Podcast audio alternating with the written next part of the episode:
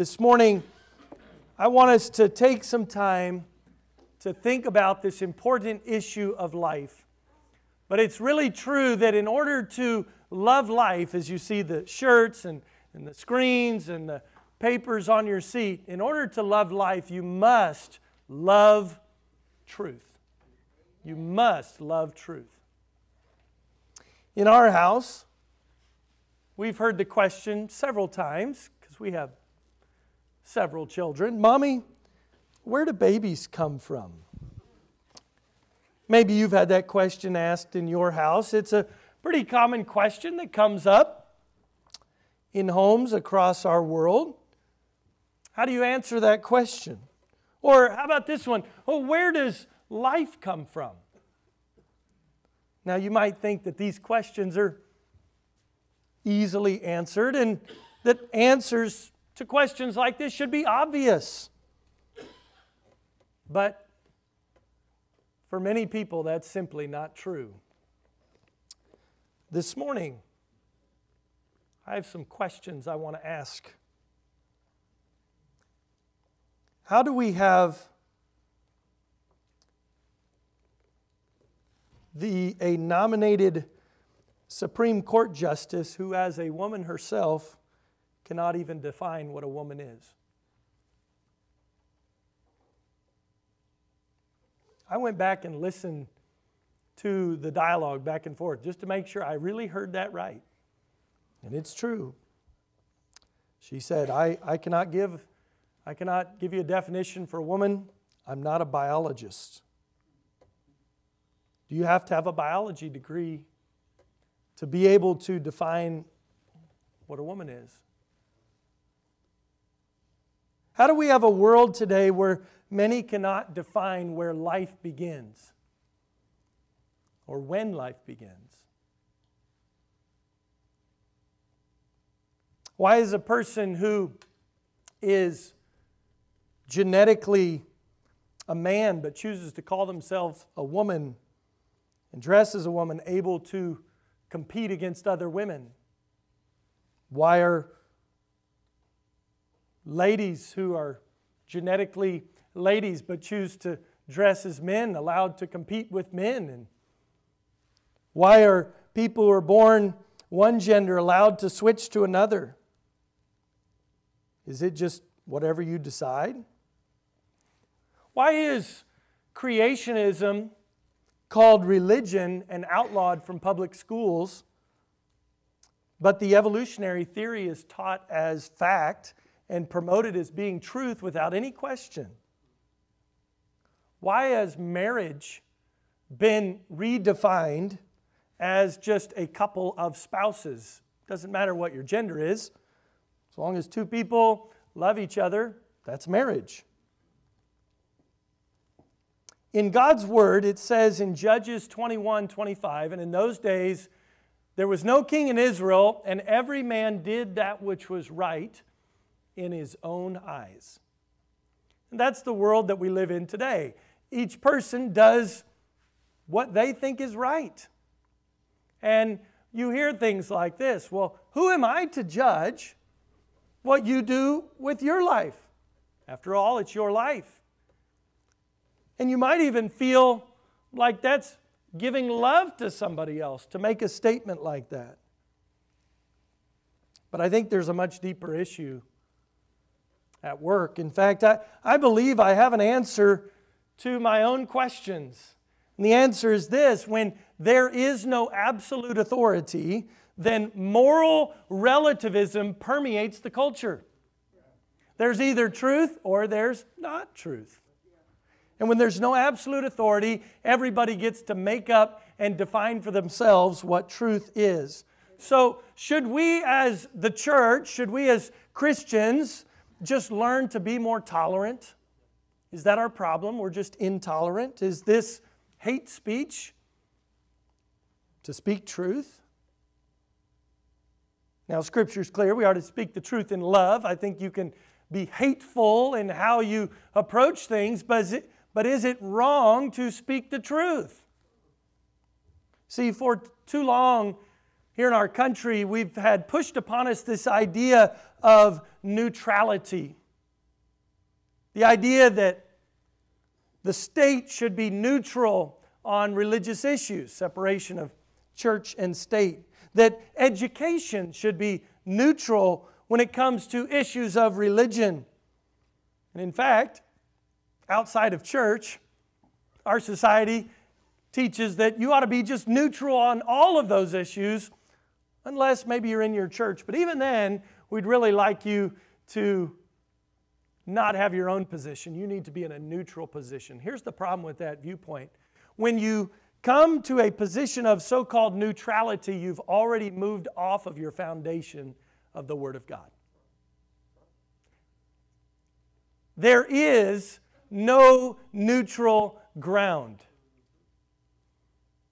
And it's false thinking and teaching to believe that there is somehow this neutral place where we can all just coexist and your ideas are just as good as my ideas.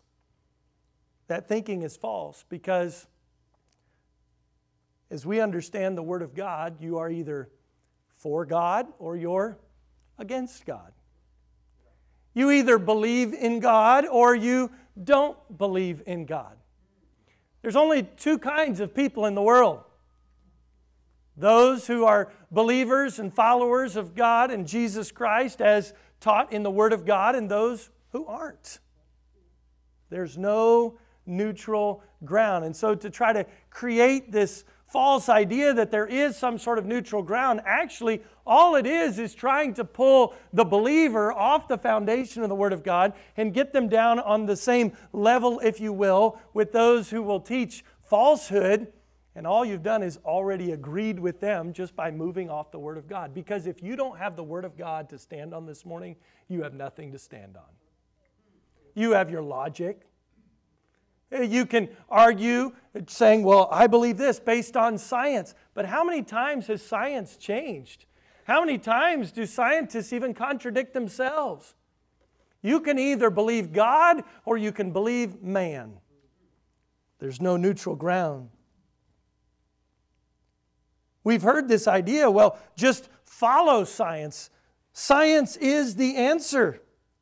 Well, let me read to you from the Oxford Language Dictionary what it defines science as. It says science is defined as the intellectual and practical activity encompassing the systematic study of the structure and behavior of the physical and natural world through observation and experiment.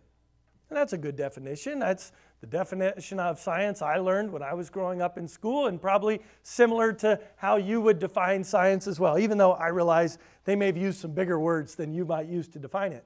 But ultimately, science is the study of evidence that we have. See, our problem is not the evidence that's available. The problem is what is our bias when it comes to that evidence? And there are some that would say, well, as scientists, we have no bias. We come completely unbiased. And that's just not true. There is nobody that is unbiased.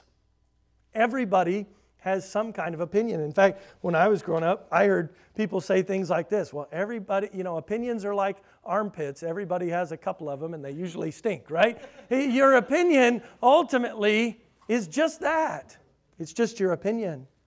So if all we do is debate opinion back and forth, we don't really accomplish much of anything. All we have to stand on is the truth of God's Word. Now, some would argue, well, how do you know God's word is truth? You have to take it by faith. Now, it's not a blind faith. God has revealed himself over and over through the prophecies. He has, as he has fulfilled them, God has revealed himself in creation. Even the Bible tells us that the heavens declare the glory of God. Right? All we have to do is look to the stars in the sky and say, wow, there must be a creator. All you have to do is hold a new baby in your arms and say, wow, somebody made this individual with intentionality, with purpose, with a plan for his life. But ultimately, it does require faith. Can I say it also requires faith to believe that the Bible's not true? See, science and the quality of science is only as good as the quality of evidence and the skill with which the observer is able to study that evidence. So, therefore, science cannot give us answers to fundamental questions of life and existence. Because all we can do with science is observe things that already are. Science doesn't create, science observes.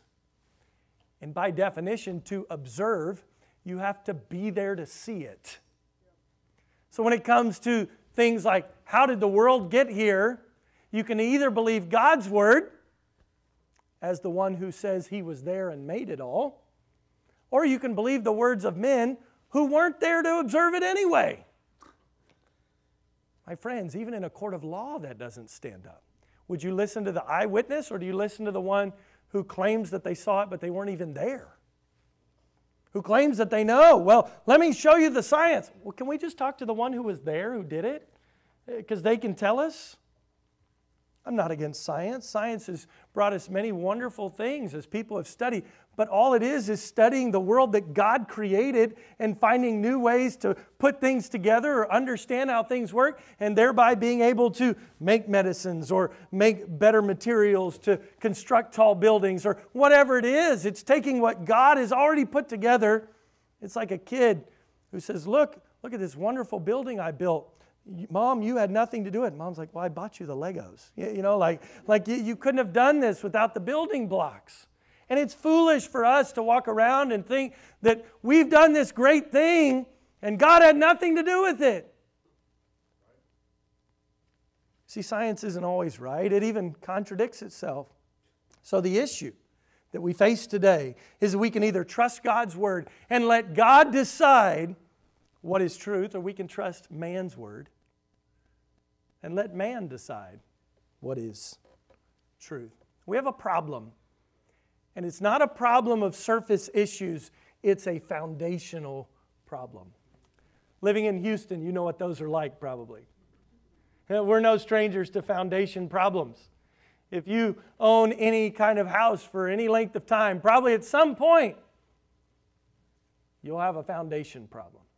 But how do you know when you have a foundation problem?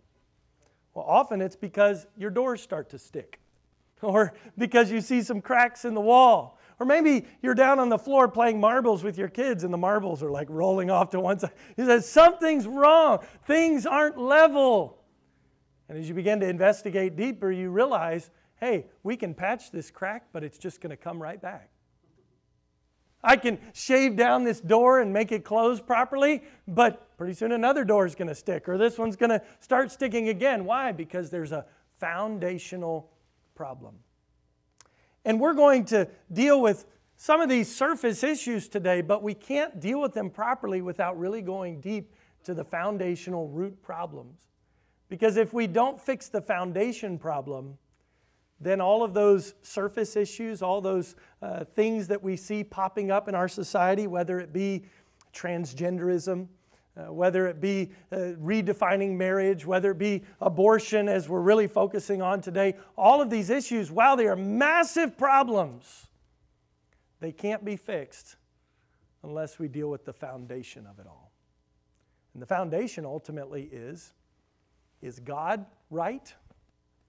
Do we believe God? Or is mankind right?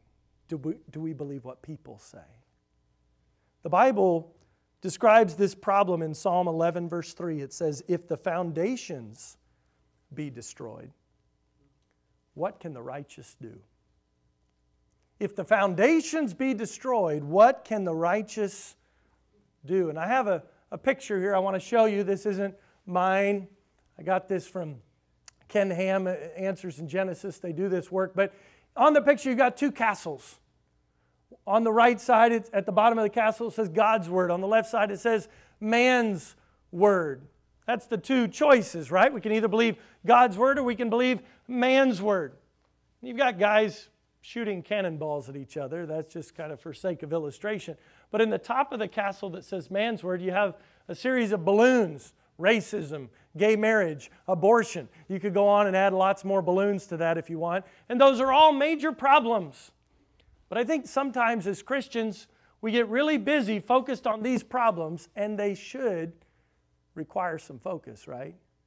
But we don't realize that the world, all they're trying to attack is our foundation. Because if the world can get people to believe that this is not God's word, they've already won. If this isn't the Bible, then sure, we might legislate morality on one of those issues, but it's not going to fix the problem. It's just going to come back. Come back even worse. And in fact, there'll be just more problems. How many people have you heard lately say, I just can't believe the world we live in? It just seems like every day there's a new wicked thing that comes out. I just can't believe it. They're just all over. I don't know how to stop it. We're not going to stop it by just popping the balloons at the top. We have to deal with it as a foundational problem issue.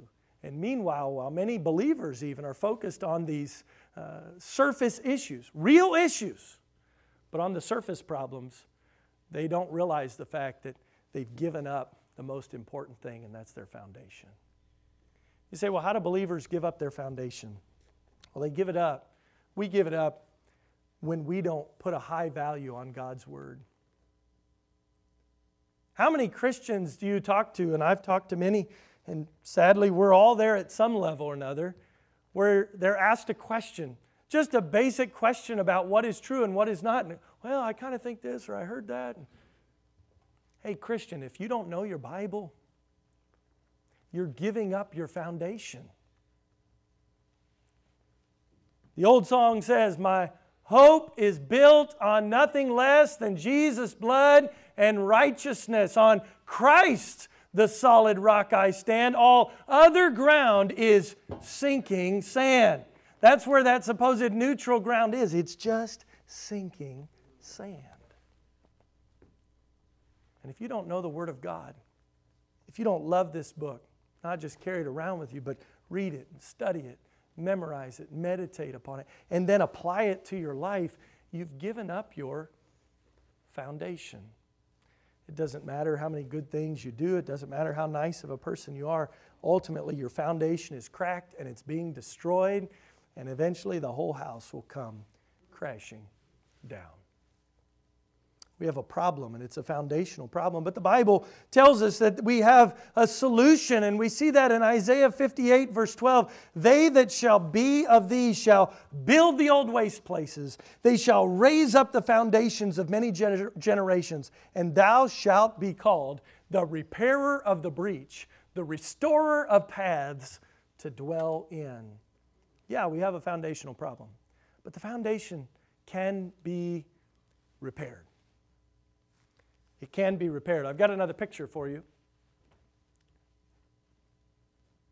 As Christians, we must not forget about these issues. The issue of abortion. We're going to take a stand for that this week as a church, and we're excited about that. But if we're really going to see long term change, it comes, and this is one of the things I love about David and Casey and their focus here, as they're trying to stand against abortion, they're doing it by trying to share the gospel with people. Because at the end of the day, you can say it's illegal to have an abortion, but it doesn't fix the root cause, and that's sin. It becomes, comes down to believing what man's word says. And as long as people follow what they want to do or what other people tell them to do, there will always be sin. The only answer, the only hope for you and for me and for this world is found in Jesus. It's found in the Word of God, on basing our life upon Him. This morning, I want us to look at three fundamental life questions. This is not an exhaustive study by any stretch, but I want to compare and contrast man's word and God's word on these three fundamental issues. Because if we get these wrong, we're going to miss everything else. The first one is this Where did I come from? My origin. Where did I come from? Well, according to man's word, the Encyclopedia uh, Britannica says it this way the origin of life is a result of a supernatural event. Well, we say, well, maybe, maybe that's true. In fact, they give us four different options here. I like how the encyclopedia is covering all their bases. Another option, they say, well, life, particularly simple forms, spontaneously and readily arises from non living matter in short periods of time, today as in the past. So life just kind of comes up out of non living matter. Uh, the third way they say that possibly life comes from is that life is co eternal with matter and has no beginning.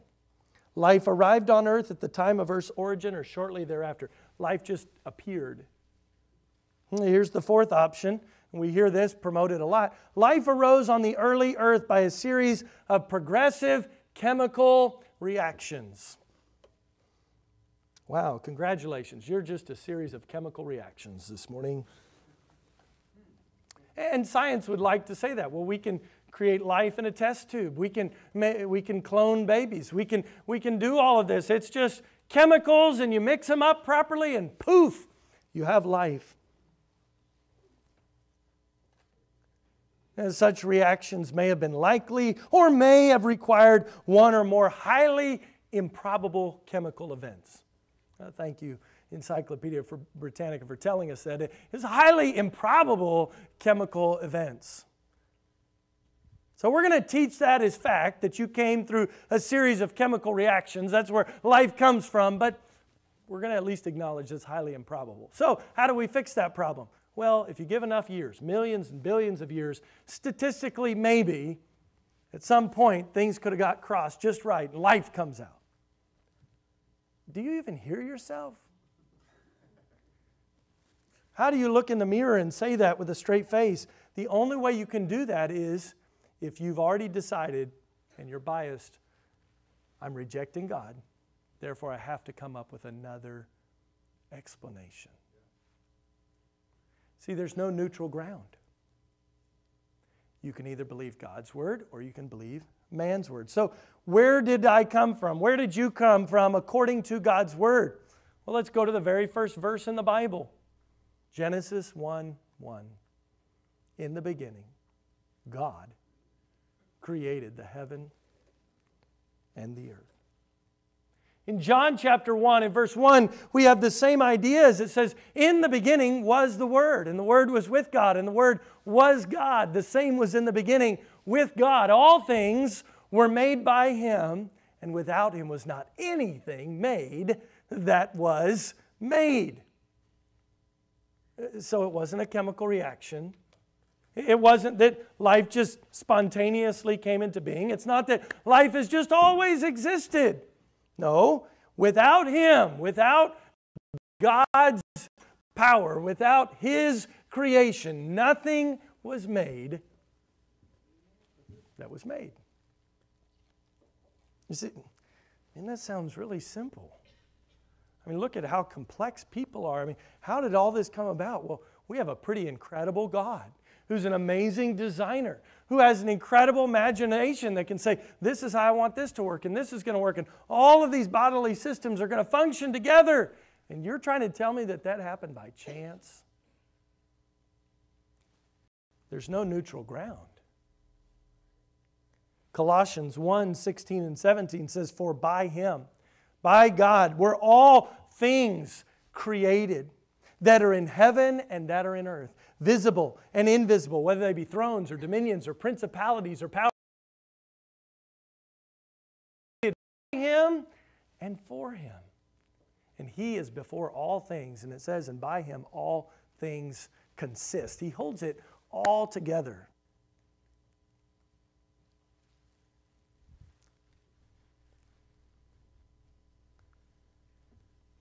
Why does the universe not fly apart?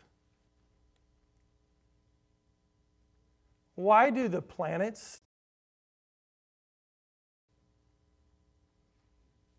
Why can you calculate the time of day just from the rotation of the earth and the movement of the stars? How did that get to be so precise? Was by chance by chance. Those just chemical reactions. Hey, I took high school chemistry. I know what, I know what chemical reactions look like. Chemists do it, it just looks like a big blowing up thing. I get it. You can have chemical reactions that are much more controlled, but they require somebody putting that together just in the proper way to get the desired result. You can either believe God or you can believe man. Where did I come from? What's my origin? It's really simple. You can either believe God and say, I was created by God, He made all life, or you can believe man. And if you believe man, you're going to have to pick one of lots of different options because people can't agree on where we came from unless they agree with God and say that God created all things. You say, This is basic stuff. Tell us something new. Tell us something exciting. My friends, this is the foundation. Just like when you have a crack in your foundation at home, it's not exciting to get foundation work done. In fact, it's really messy, and they dig up holes in your yard, and, they kill your plants, and they do all this work, and you say, Oh, it's such a mess. It's so awful. Nobody wants to get foundation work done. But if you don't get your foundation taken care of, you're going to have major problems. Sure, it's easy to focus on the flashy things, the things other people see. Well, of course. But friends, have, have we just given up this and said, well, I don't know. I mean, so much science, so much this, so much of that. Do you believe God's word or do you believe man's word? Origin. Where did I come from? Second question purpose. Why am I here? Why am I here? Well, according to man's word, some would say, well, you exist for yourself.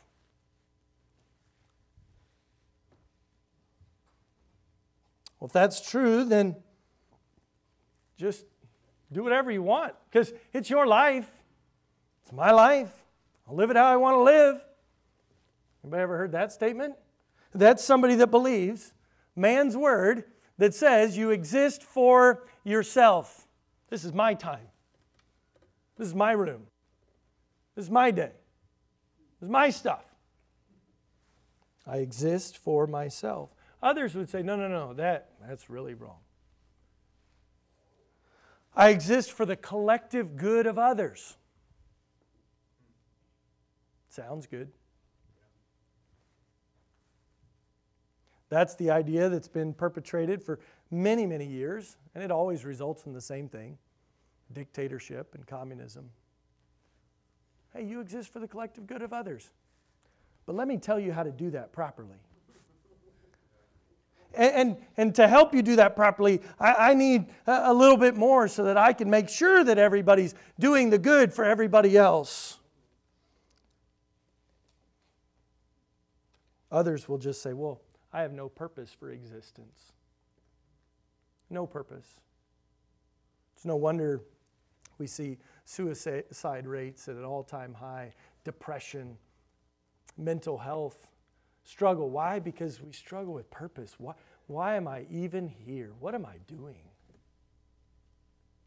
And a lot of things cause people to struggle with purpose. They look around the world. You say, well, you can go get lots of education, but it doesn't mean you're going to get a good job. Well, you can do right, but and you can earn lots of money, but they can just tax it and take it away, or they can just uh, do other things. Inflation's going to go up, you're going to lose it anyway, so why even bother? No purpose. So, what does God's word say about our purpose?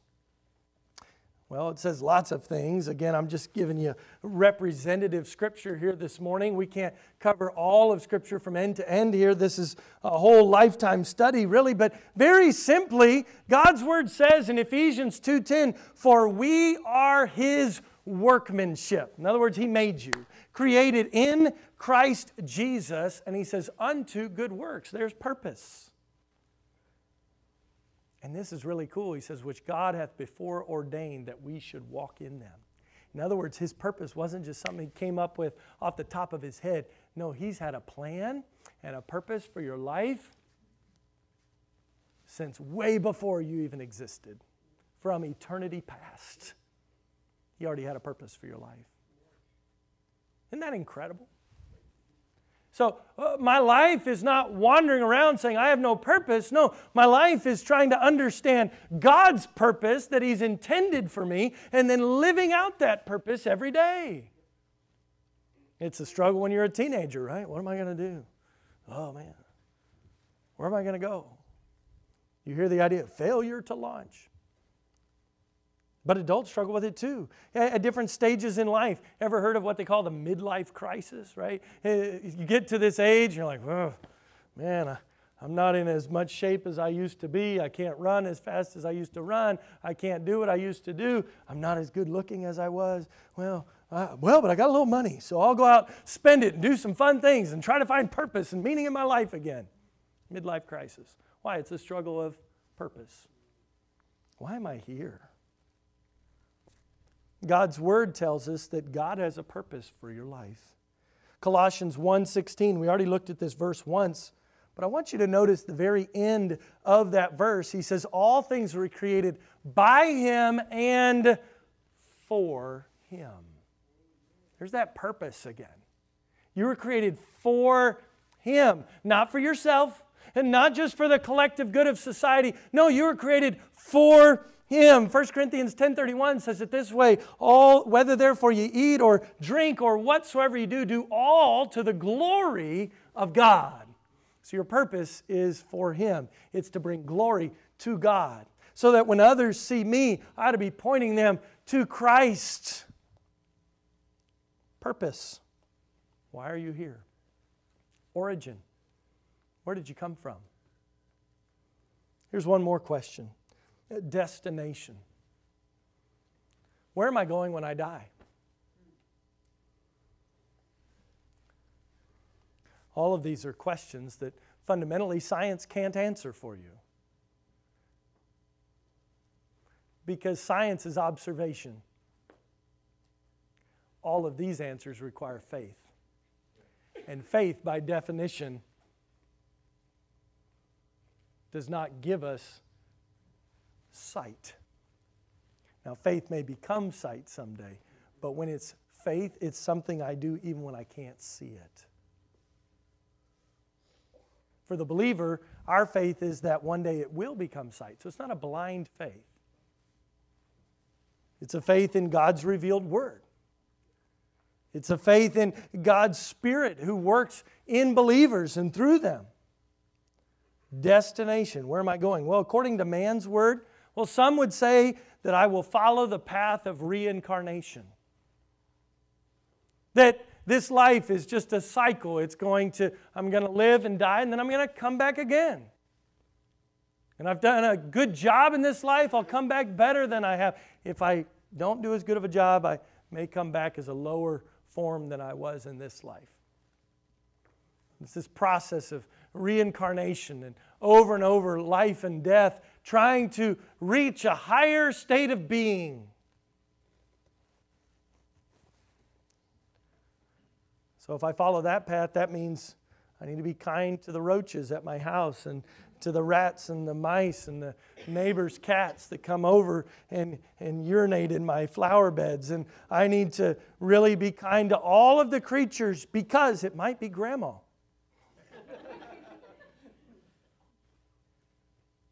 No. Do we take care of God's creation? Yes. But it's not because it's a reincarnated being. It's because God told us what to do with His creation. That we are here to care for it as caretakers of His creation, and we are here to subdue His creation. In other words, we are to give it direction and purpose. That's why it's okay to cut your grass and pull weeds.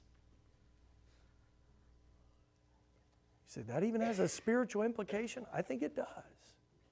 The way we take care of things ought to come be motivated by our view of who God is and what He's done for us. What did God do with Adam and Eve when He put them in the garden? He put them there as caretakers of His garden. Don't worry, I'm not going to come by and inspect your house. Uh, the yard of the month, not the yard of the month. No, but we ought to take care of what God's given us because we're stewards. So, man's word, what, where do I go when I die? Well, some say follow the path of reincarnation. Others say, well, this life is all that there is, and when it's over, I'm just going to cease to exist. That's it. It's done. Well, if that's true, then you better have a good time because it's running out. It's quick. Whew, it's quick. It's going to be over before you know it. What are you doing sitting here? Get out there and have some fun because this life is all there is.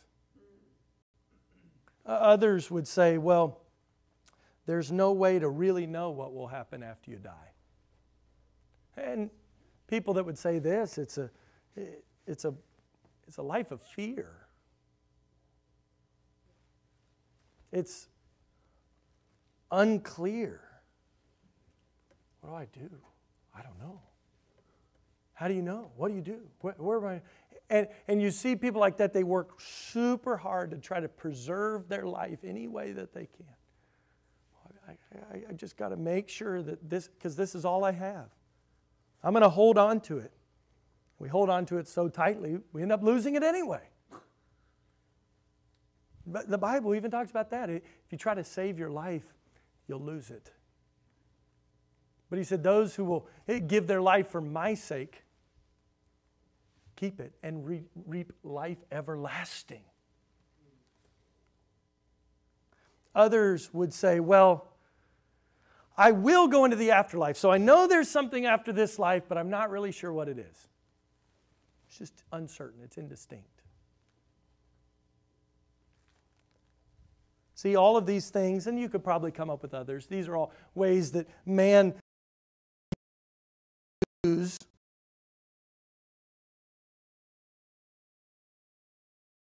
say. Well, God's word's very clear. It says in Hebrews 9 27, as it is appointed unto man once to die, and after this, the judgment. So you can't believe in reincarnation and believe in the Bible. Because reincarnation is a life and death and life and death over and over and over again. There's no do overs. This is it. This is your one life. But there's something coming after this life, and that is for how you live this life. And the Bible is very clear. It says that the wages of sin is death. But the gift of God is eternal life through Jesus Christ our Lord. So, according to the Bible, you can either have eternal life with Christ in heaven or you can spend an eternity in hell separated from God. And by the way, God didn't create hell for you, He created it for the devil and his demons. In fact, He said in His word that He's not willing that any should perish, but that all should come to repentance. But it is not God who casts those out. It is rather those who have refused to follow God, those who have rejected God. Their sin is what separates them from God.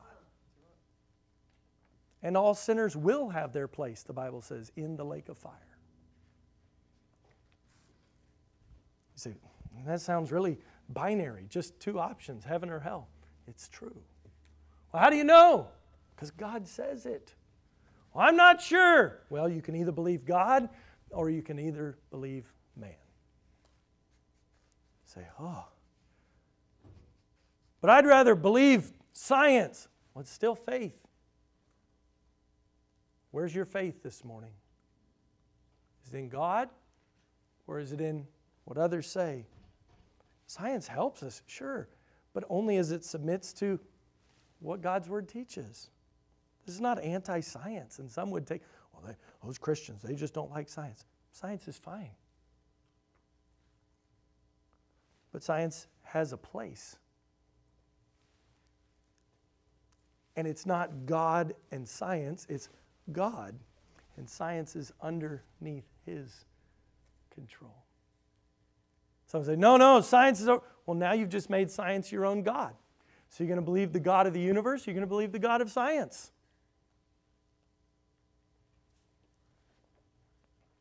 1 Thessalonians 4 16 to 18, in talking about where you go when life is over, it says this For the Lord Himself shall descend from heaven with a shout, with the voice of the archangel, and with the trump of God, and the dead in Christ shall rise first. Then we, which are alive and remain, shall be caught up together with them in the clouds, and so shall we ever be with the Lord. Wherefore, comfort one another with these words.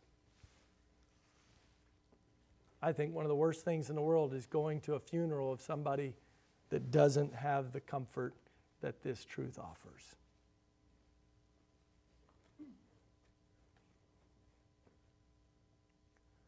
The hope that you have and comfort you have to ever see your lo- loved ones who have passed away is whether or not they knew Christ as their Savior. And if they did, you can have all the hope in the world. You'll see them again. I love what Paul says in 1 Corinthians 15, verses 50 to 58. He describes for us what happens to this body, because we all know that this body is getting old and it's breaking down, it's weak. Well, this morning I was waking up and I stretched my leg out and I got one of those big old cramps right in my calf muscle. Ah! I shouted out right in bed. And it took a little bit to get it worked out. It's sore. I still feel it this right now. So what does the Bible say? Now this I say, brethren, that flesh and blood cannot inherit the kingdom of God. Neither doth corruption, that's this body, doth inherit incorruption. Behold, I show you a mystery. We shall not all sleep, but we shall all be changed. In a moment, in the twinkling of an eye, at the last trump, for the trumpet shall sound, and the dead shall be raised incorruptible, and we shall all be changed. And it says, For this corruptible, that's this body, must put on incorruption. And this mortal, that's you and me, must put on immortality. How do I do that?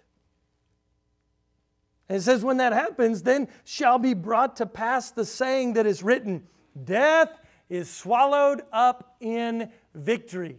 O death, where is thy sting? O grave, where is thy victory?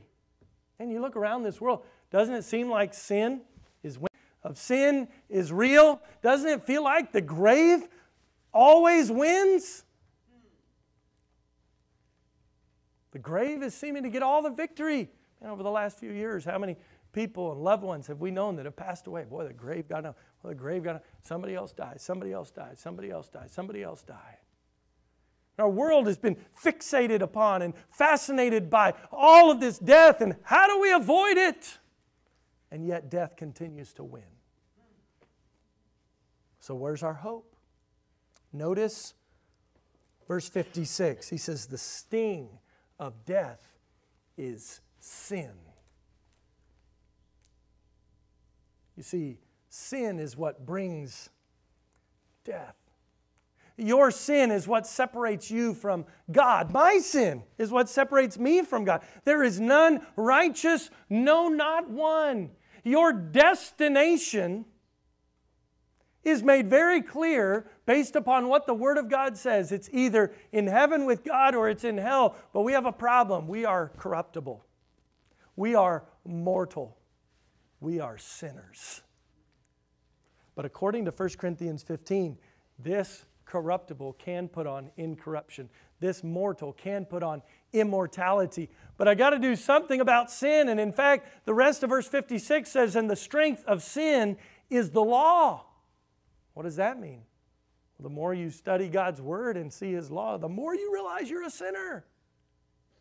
Jesus, when asked what was the greatest commandment, he summed it up in two. He said, The greatest is love the Lord your God with all your heart, soul, mind, and strength. And he said, The second is like unto it, love your neighbor as yourself. There's not a single person in here that could raise their hand and said, I have loved God with all my heart, soul, mind, and strength for my whole life, and I've never messed up one time. If you raised your hand, you'd have broken another one of his commandments because you'd be a liar. And there's not a single one of us said, I've never done anything selfish, never done anything for myself that is putting somebody else down and look out for myself. Well, I got to look out. If I don't look out for myself, who else will? Love your neighbor as yourself.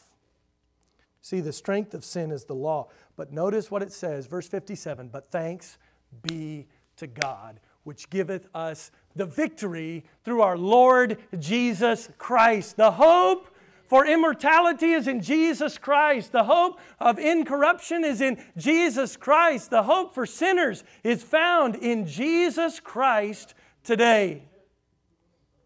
You can either believe God's word or you can believe man's word. He says, Therefore, my beloved brethren, be ye steadfast, unmovable, always abounding in the work of the Lord. For as much as ye know that your labor is not in vain in the Lord. So, why do we share Christ? Why do we live for Christ? Why do we stand for life? Why do we leave things that are comfortable and go towards things that are difficult? Why would you go across the world as a missionary and leave home and family and friends? Why would you go and live in the middle of a big city and, and be a part of a church here? You could live in a much more comfortable place. Why would you do those things? Because your labor's not in vain in the Lord. Because this life isn't about my comfort. It's not about just finding the best life right now. No, this life is about living for Jesus and pointing other people to Him. Yeah, it's a sacrifice some days. You get tired at others. That's why he reminds us don't, don't be weary in well doing. That's why he reminds us that his faithfulness is consistent. Just like the, the morning and the evening and the sun rises and sets, God is faithful. His mercies are new every morning. He's promised that He'll never leave us or forsake us. He promised that nothing can separate us from the love of God, which is in Christ Jesus our Lord. There's a reason He gives us this encouragement here. My beloved brethren, be steadfast, unmovable, always abounding in the work of the Lord, for as much as you know that your labor is not in vain in the Lord. So, what can you do? What can we do? You can either believe God's word and live by faith, trust it by faith, or you can believe man's word, which ultimately is a faith choice that you have to make as well. Hebrews 11:6 says it very plainly, without faith it's impossible to please him. For he that cometh to God must believe that he is, and that he's a rewarder of them that diligently seek. Do you trust God's word? Do you stand for the truth that you claim to trust in by knowing God's word? Have you spent time with Him today? Or is Sunday the one time you sort of connect with God's word and God's people, and then you're just kind of out on your own all week without being in His word? Yes, you can't live at church. That's not what it means. But he still says we can pray without ceasing. You can have access to him every single day and every moment of every day. He's given you his word so you can have it, to read it, to follow it. This morning, I want to declare as a church that we believe the word of God and we stand for truth. And because of that, we stand for life. Life matters because God's word is truth. Because otherwise, it's just your opinion against mine. Well, I'm glad that you stand for life, but I don't. So, your opinion's as good as mine. Not if we have to stand upon the truth of God's word. We love life because God created life. We love life because God has a purpose for each person to live out during their life. We love life because God sent Jesus Christ to give us eternal life. We stand for life by preaching the hope of the gospel. We stand for life by providing resources and counseling and biblical help to women and children or families in need.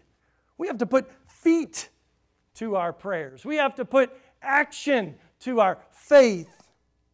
We stand for life not just by speaking out about the ills in society and calling out the wickedness around us, no, but by pointing those who are lost in love, by pointing them to Jesus Christ. He's the true answer to every problem that this world faces. We stand for life by praying for those who are considering abortion and by loving mothers who have had abortions. Do you know the truth of God's word?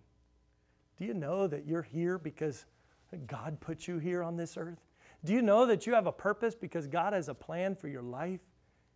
And it's an incredible plan. His ways are not your ways, but His ways are far greater than your ways could ever be. I look around just in a church and I think, wow, it's incredible that God has intersected our path. The people He's brought our way. There was a, gentleman in the first service. He's been here the last three or four weeks in a row in the first service, been visiting and coming to our church. And we were talking this morning, and he just lives a few blocks away. How did God? He said, I'm really glad. I, I think I'd like to make this my church home. And I said, Praise God. That's great. Well, why did God put him here? Because he wanted to put him with us and us with him. He had a plan for his life and he has a plan for our lives, and those plans intersected. And that's really special. It's pretty special that God thinks about me and he thinks about you. It's special that he has a plan for your life and my life. So this morning, afternoon now, it's 1207. If you've never trusted in Jesus Christ as your Savior, I want to invite you to trust Him today. Maybe you say, I've been trusting my own way. I've been trusting what other people say, but this morning I realize it's not just a this or that or the other thing, and I have a million options. No, I can either trust God or I can trust what man said. And this morning I, I hear the Word of God, and God's Spirit has worked in me, and I want to trust in Him today. Believe on the Lord Jesus Christ, and thou shalt be saved. Call upon Him. But I also want to invite the believers here this morning. If you're a believer in Christ, I want to invite you to stand with our church this week as we stand for life, as we declare the love of Jesus Christ and the gospel to this world, to those who are in great need in our community. Will you stand with me this Saturday as we go downtown to stand for and pray for mothers, for unborn children, even as we pray for the workers in those clinics. You will see if you go with me this Saturday, there are people that come down as volunteers every week. And you know what they're volunteering to do? To try to get moms into the clinic as fast as they can so the mom doesn't have time to think about anything else. That's their community service. And my friend, if, if as Christians, we don't believe what we say enough to actually do anything about that, that should really bother you. That tells me they have more faith than you do.